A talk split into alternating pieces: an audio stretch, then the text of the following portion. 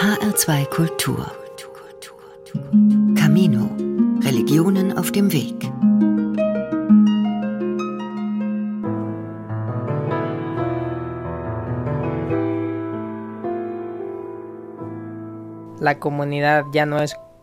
Unsere Dorfgemeinde ist nicht mehr so fröhlich wie früher. Wir waren glücklich, ohne es zu wissen. Wir haben auf der Straße Fußball gespielt.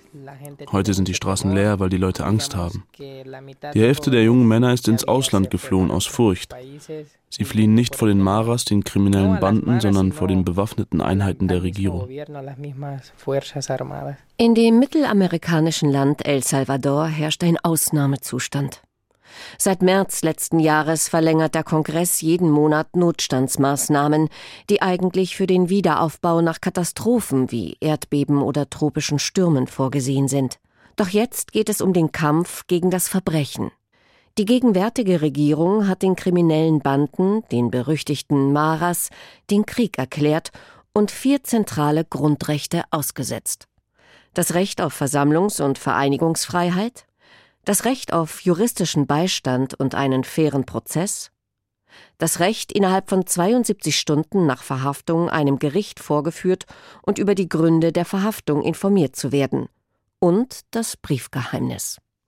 Gerechtfertigt wird all dies mit dem Ziel, den Terrorismus zu bekämpfen.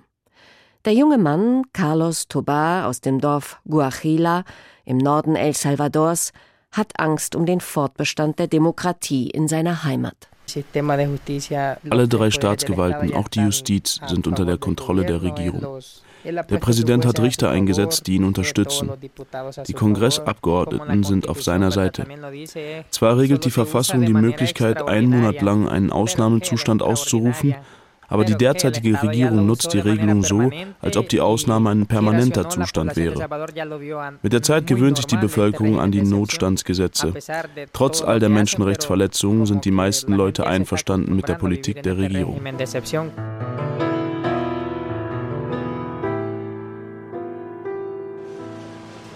Zu dieser Mehrheit der salvadorianischen Bevölkerung, die den Ausnahmezustand unterstützt, gehört auch der Automechaniker Balmor Jiménez. Ihm ist es egal, ob sich Präsident Nayib Bukele als Autokrat aufspielt, der das Parlament, das Justizsystem und große Teile der Medien unter seine Kontrolle gebracht hat. Meiner Meinung nach leistet er eine hervorragende Arbeit. Ich werde ihn wieder wählen. Er kämpft gegen die Blutsauger des Volkes. Diese Gangster zerstören unsere Gesellschaft. Die berüchtigte Mara Salvatrucha und die Mara Dieciocho werden seit bald drei Jahrzehnten für die extrem hohen Mordraten in El Salvador verantwortlich gemacht. Verschiedene Regierungen haben versucht, mit harter Hand gegen die organisierte Kriminalität vorzugehen. Immer wieder gab es auch Phasen des Waffenstillstands und geheimer Gespräche mit den Anführern der Banden.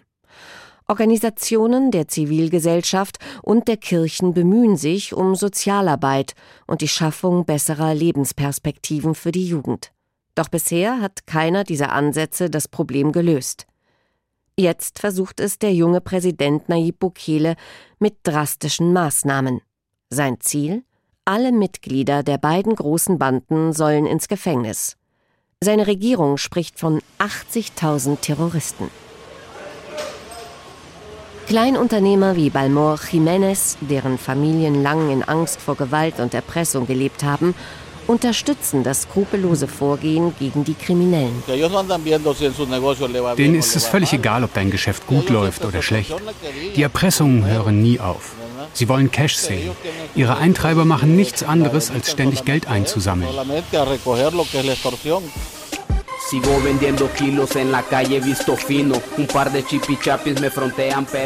Ursprünglich sind die beiden großen Maras in Los Angeles, Kalifornien entstanden. In den 80er und 90er Jahren haben sich dort tausende Kinder mittelamerikanischer Bürgerkriegsflüchtlinge zusammengeschlossen um sich gegen die schon bestehenden Gangs verteidigen zu können. Mit der Zeit wurden immer mehr junge salvadorianische Männer straffällig und kamen ins Gefängnis. Viele von ihnen waren in El Salvador zur Welt gekommen, haben dann aber als Kleinkinder ihre Eltern in die USA begleitet. Sie sind in Kalifornien aufgewachsen. Los Angeles war ihr Zuhause.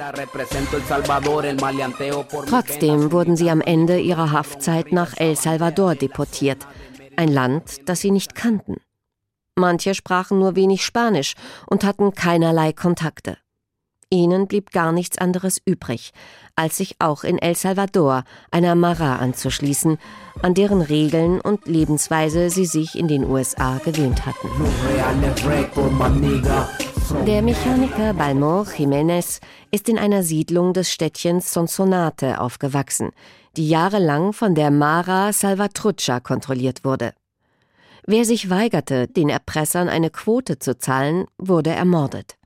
Die kleinen Geschäftsleute fühlten sich ohnmächtig angesichts der Gewalt der Banden. Alle zahlten. Heute ist das anders. Seit Beginn des Ausnahmezustands werden die meisten meiner Nachbarn nicht mehr erpresst. Sie haben keine Angst mehr und trauen sich jetzt, die Gangster anzuzeigen. Früher hat das niemand gemacht. Wir wussten, dass viele Polizisten eng mit den Erpressern in Kontakt standen. Heute werden die Hinweise vertraulich behandelt. Es gibt eine Telefonnummer der Sicherheitsbehörden. Da kannst du anonym anrufen und jemanden anzeigen. Schon wenig später wird er festgenommen. Den Berichten, dass auch Tausende Unschuldiger festgenommen werden, schenkt Balmor Jiménez wenig Aufmerksamkeit.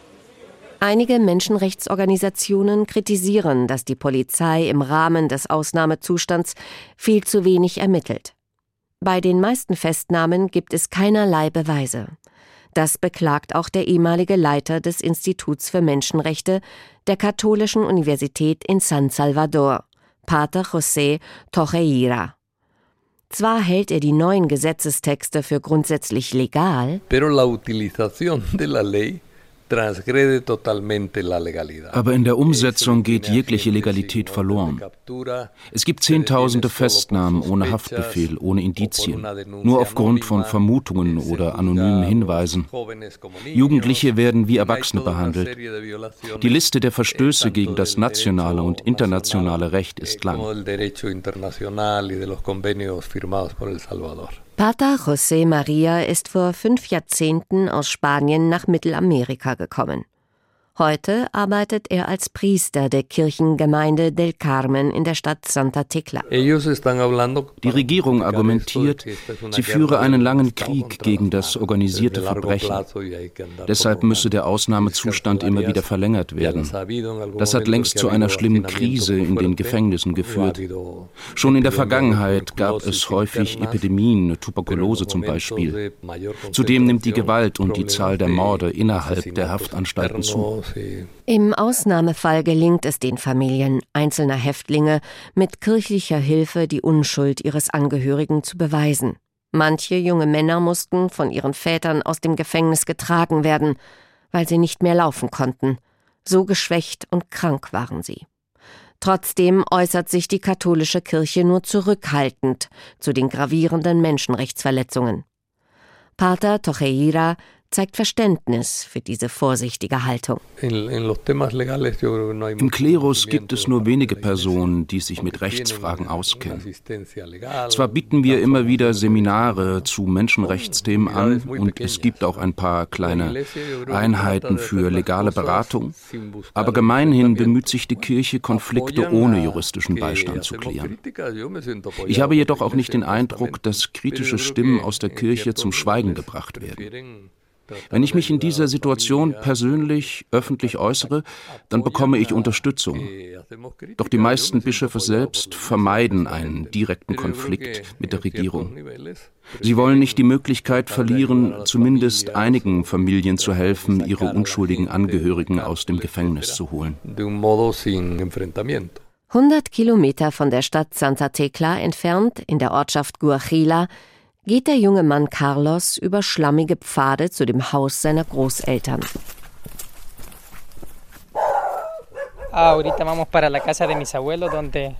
Dort drüben lebe ich seit 15 Jahren. Der Weg ist aus Sand und Lehm. Wenn es regnet, entstehen große Pfützen.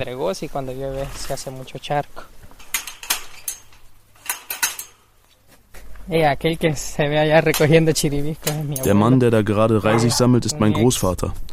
Früher im Bürgerkrieg war er Kämpfer der Guerilla.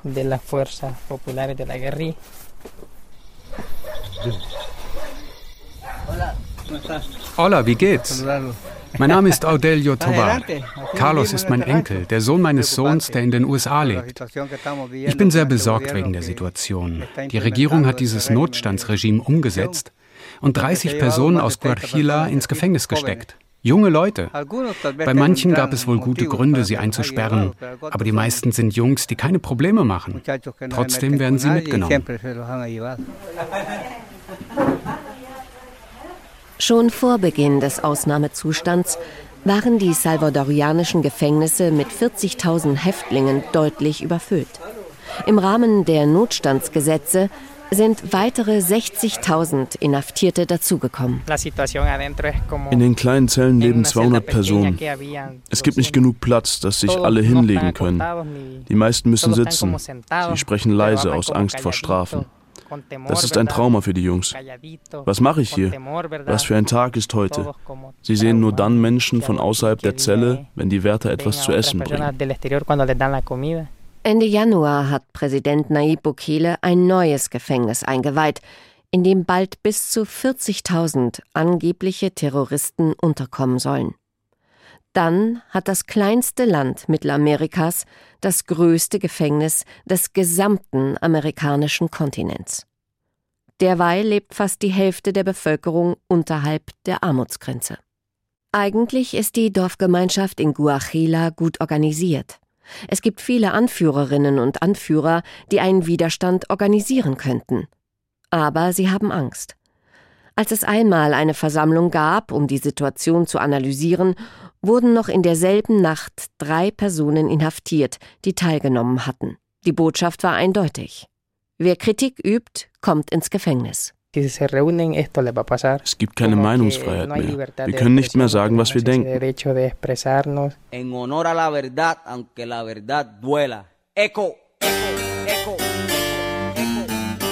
Während des salvadorianischen Bürgerkriegs vor 35 Jahren war der Großvater von Carlos Tobar Kämpfer der linksrevolutionären Guerilla.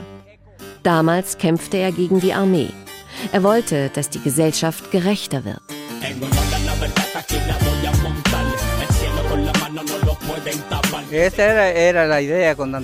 Es sollte mehr Gleichheit geben gleiche Rechte und gleiche Pflichten. Aber im Ergebnis ist das Gegenteil eingetreten. Mit dieser Regierung hat die Jugend keine Zukunft. Sie wird verfolgt, als ob alle kriminell wären. Natürlich ist es gut, wenn Verbrecher eingesperrt werden. Das wollen wir alle. Sie sollen bestraft werden und so lange im Gefängnis bleiben, wie es ihrem Verbrechen entspricht. Aber einfach so, alle in den Knast, das ist schon eine schlimme Sache.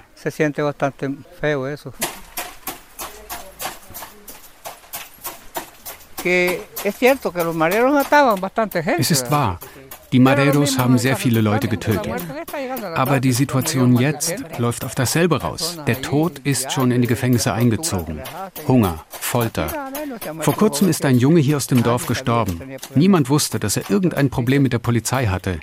Trotzdem ist er so sehr geschlagen worden, dass eine Rippe brach. Dann starb er. Nun lebt die Mutter allein in Guarchila. Eh, Wenn die Polizei kommt, um jemanden abzuholen und sie finden die Person nicht in dem Haus seiner Familie, dann nehmen sie einfach einen Angehörigen mit, einen jüngeren oder älteren Bruder. Nach dem Ende des Bürgerkriegs haben ehemalige Kriegsflüchtlinge das Dorf Guachila aufgebaut. Bis heute beteiligen sich die meisten Einwohnerinnen aktiv an der kommunalen Organisation. Auch deshalb konnten die kriminellen Banden nie Fuß fassen. Trotzdem wurden im Rahmen des Ausnahmezustands über 30 junge Männer verhaftet. Nach erfolgter Festnahme bekommen die Hinweisgeber vom Staat eine Geldsumme als Belohnung. In einem armen Land wie El Salvador ist es nicht verwunderlich, dass eine solche Möglichkeit, Geld zu verdienen, zu vielen falschen Anzeigen führt. Wie konnte es so weit kommen? El Salvador ist doch eine demokratische Republik. Pater José Maria erläutert. Formal betrachtet stimmt das. Aber in Wirklichkeit wurde die Demokratie hier nie ernsthaft praktiziert. In der Tat ist die derzeitige Situation besonders extrem. Aber im Grunde genommen war es schon immer so. Deshalb hoffen viele Leute auf den Erfolg autoritärer Lösungen. Man muss konstatieren, dass die Demokratie in allen Bereichen gescheitert ist in der Wirtschaft, in den Besitzverhältnissen, im fehlenden Ausgleich der extremen Wohlstandsunterschiede. El Salvador ist ein sehr fruchtbares Land. Trotzdem lebt rund die Hälfte der Bevölkerung unter der Armutsgrenze. Dies ist eine Gesellschaft der Klassenunterschiede. In den wohlhabenden Teilen der Stadt rauchen die Leute so viel Marihuana, wie sie wollen, ohne belästigt zu werden. Die jungen Leute auf dem Land hingegen kommen dafür ins Gefängnis. Sie haben keine Chance, eine Anstellung zu finden. Über 80 Prozent der Erwachsenen haben keinen Sekundarschulabschluss. Und wenn sie doch einen schaffen, dann ist ihr Bildungsniveau dennoch völlig unzureichend. Die jungen Leute sind dazu verdammt, zwischen der Armut, der Kriminalität und der Migration zu wählen. Das sind die drei Optionen der Jugend von heute.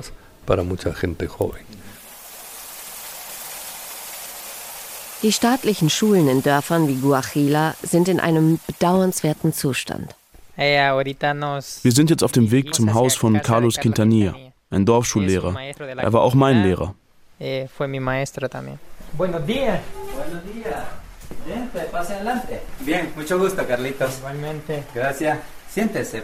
Während des Krieges hat Carlos Quintanilla einen Kopfschuss abbekommen. Sein rechtes Bein ist gelähmt. Ich habe Verständnis dafür, dass viele Leute den Ausnahmezustand unterstützen.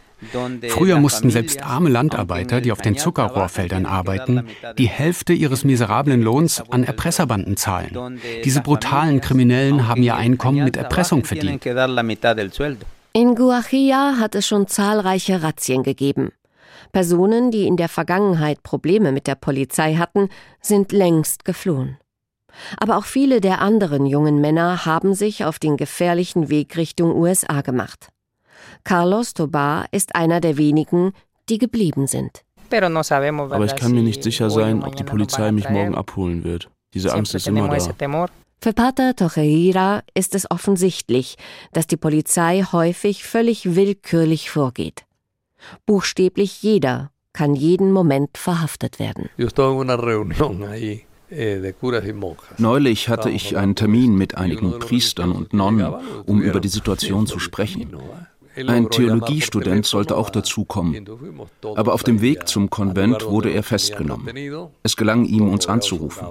Wir eilten zu der Straßenkontrolle. Trotz der bewaffneten Soldaten sind die Nonnen mutig in den gesicherten Bereich eingedrungen. So konnten sie den Kommandanten zur Rede stellen und den jungen Mann rausholen. Aber all die anderen wurden an die Polizei übergeben. Die entscheidet dann, ob jemand freigelassen wird oder nicht. Nahezu niemand kommt frei. Der Lehrer Carlos Quintanilla kennt mehrere Mütter, die seit Monaten keinen Kontakt zu ihren minderjährigen Söhnen haben. Eh, Den Eltern der Jugendlichen im Gefängnis wird gesagt, geht morgen in das Städtchen Chalatenango, eh, kauft weiße Kleidung, Strümpfe, Schuhe, Hemden, Hosen, alles weiß, weil es so sein muss. Und bringt ein Paket mit, damit euer Angehöriger was zu essen hat. Der Staat kommt nicht für die Kosten auf. Die Familien müssen jeden Monat ein Paket mit Nahrungsmitteln für ihren Häftling kaufen, aber sehen können sie ihn nicht und auch nicht mit ihm sprechen. Es gibt zentrale Büros, in denen sie die Pakete abgeben, aber sie bekommen keinerlei Informationen.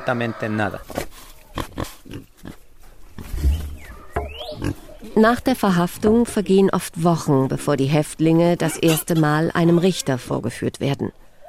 Doch der entscheidet nicht über ihren Einzelfall.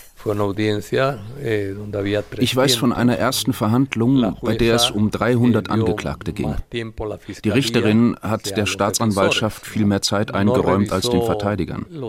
Sie hatte einen Stapel Unterlagen, der die Unschuld vieler Angeklagter hätte beweisen können aber sie hat die Dokumente nicht einmal angeschaut. Nach nur vier Stunden traf sie die Entscheidung, alle 300 Personen für mindestens sechs Monate in Untersuchungshaft zu sperren. Auf ein endgültiges Urteil werden die meisten noch sehr lange warten müssen. In El Salvador leben sechs Millionen Menschen. Weitere anderthalb Millionen Salvadorianer leben in den USA. Dieser Exodus wird durch den Ausnahmezustand weiter beschleunigt. Die Angst vor der Willkür der Polizei motiviert vor allem junge Männer, ihre Heimat zu verlassen. Wenn du heute in Guajila um 6 Uhr nachmittags auf den Platz gehst, wo sich früher die Jugendlichen getroffen haben, dann siehst du niemanden mehr. Die Atmosphäre war mal fröhlich. Die Leute haben geredet, die Jungs haben auf dem Bolzplatz gespielt. Jetzt ist es still. Die Fußballmannschaft von Carlos existiert nicht mehr. Wir waren mal 15 Spieler. Jetzt kommen nur noch drei, vier. Wir haben immer dienstags und donnerstags trainiert. Nun sind viele im Gefängnis. Manche sind in anderen Ländern.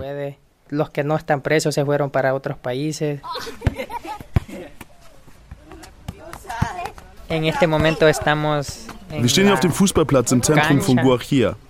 Xavi, komm her. Orito, du auch. Xavi, vení. Vení. Orito, vení. Xavi, yo tengo 11. No podemos jugar aquí. Ich bin Xavi, elf Jahre alt. Wir können nicht mehr richtig spielen, weil nicht genug Jungs kommen. Die Mamas lassen uns nicht raus wegen dieses blöden Regimes. Sie haben Angst, dass die Polizei uns gefangen nimmt. Ich bin der Trainer der Kinder- und Jugendmannschaften. Es ist nicht so, dass die Mütter Angst vor irgendwelchen Kriminellen hätten. Der Grund der Angst ist der Ausnahmezustand.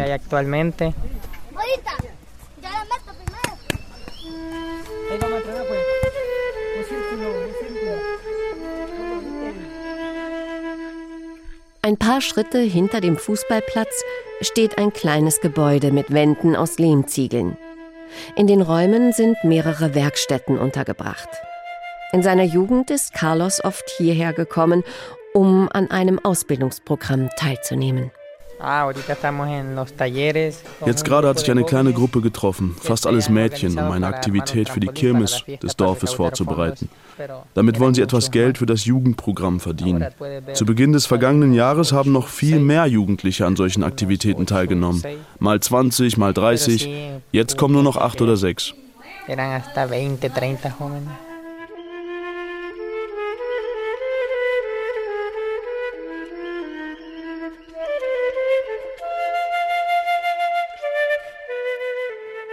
Die Sozialarbeiterin Blanca Reina Morales engagiert sich ehrenamtlich für das Programm. Als sie Carlos sieht, bittet sie ihm um Hilfe beim Aufbau eines Trampolins. Carlos ist ein joven que conozco, lo he visto desde pequeño. Ich kenne ihn von klein auf. Er hatte ein Stipendium der katholischen Stiftung Tamarindo. Einer der Jungs, die er trainiert, ist mein elfjähriger Sohn. Der freut sich jede Woche auf das Training. Aber jetzt kommt er immer enttäuscht nach Hause. Mama, wir konnten wieder nicht spielen, weil zu wenig Kinder gekommen sind. no pudimos hacer el, el partido porque llegaron pocos niños.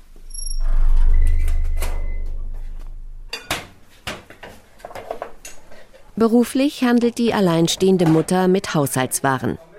Dafür muss sie oft in die Hauptstadt fahren. Dort kennt sie Familien in armen Vierteln, deren Kinder nachmittags nie aus ihrer Wohnung gegangen sind, weil eine Jugendbande die Straßen kontrolliert hat. Wer nicht bei ihnen mitmachen wollte, wurde getötet. Diese Familien haben kleine Geschäfte. Wenn sie sich weigerten, den Banden eine Gebühr zu zahlen, wurde ihr Laden angezündet. Solche Erpressungen gibt es heute nicht mehr. Die Täter sind im Gefängnis. Die Medaille hat also zwei Seiten und ich habe Verständnis für beide.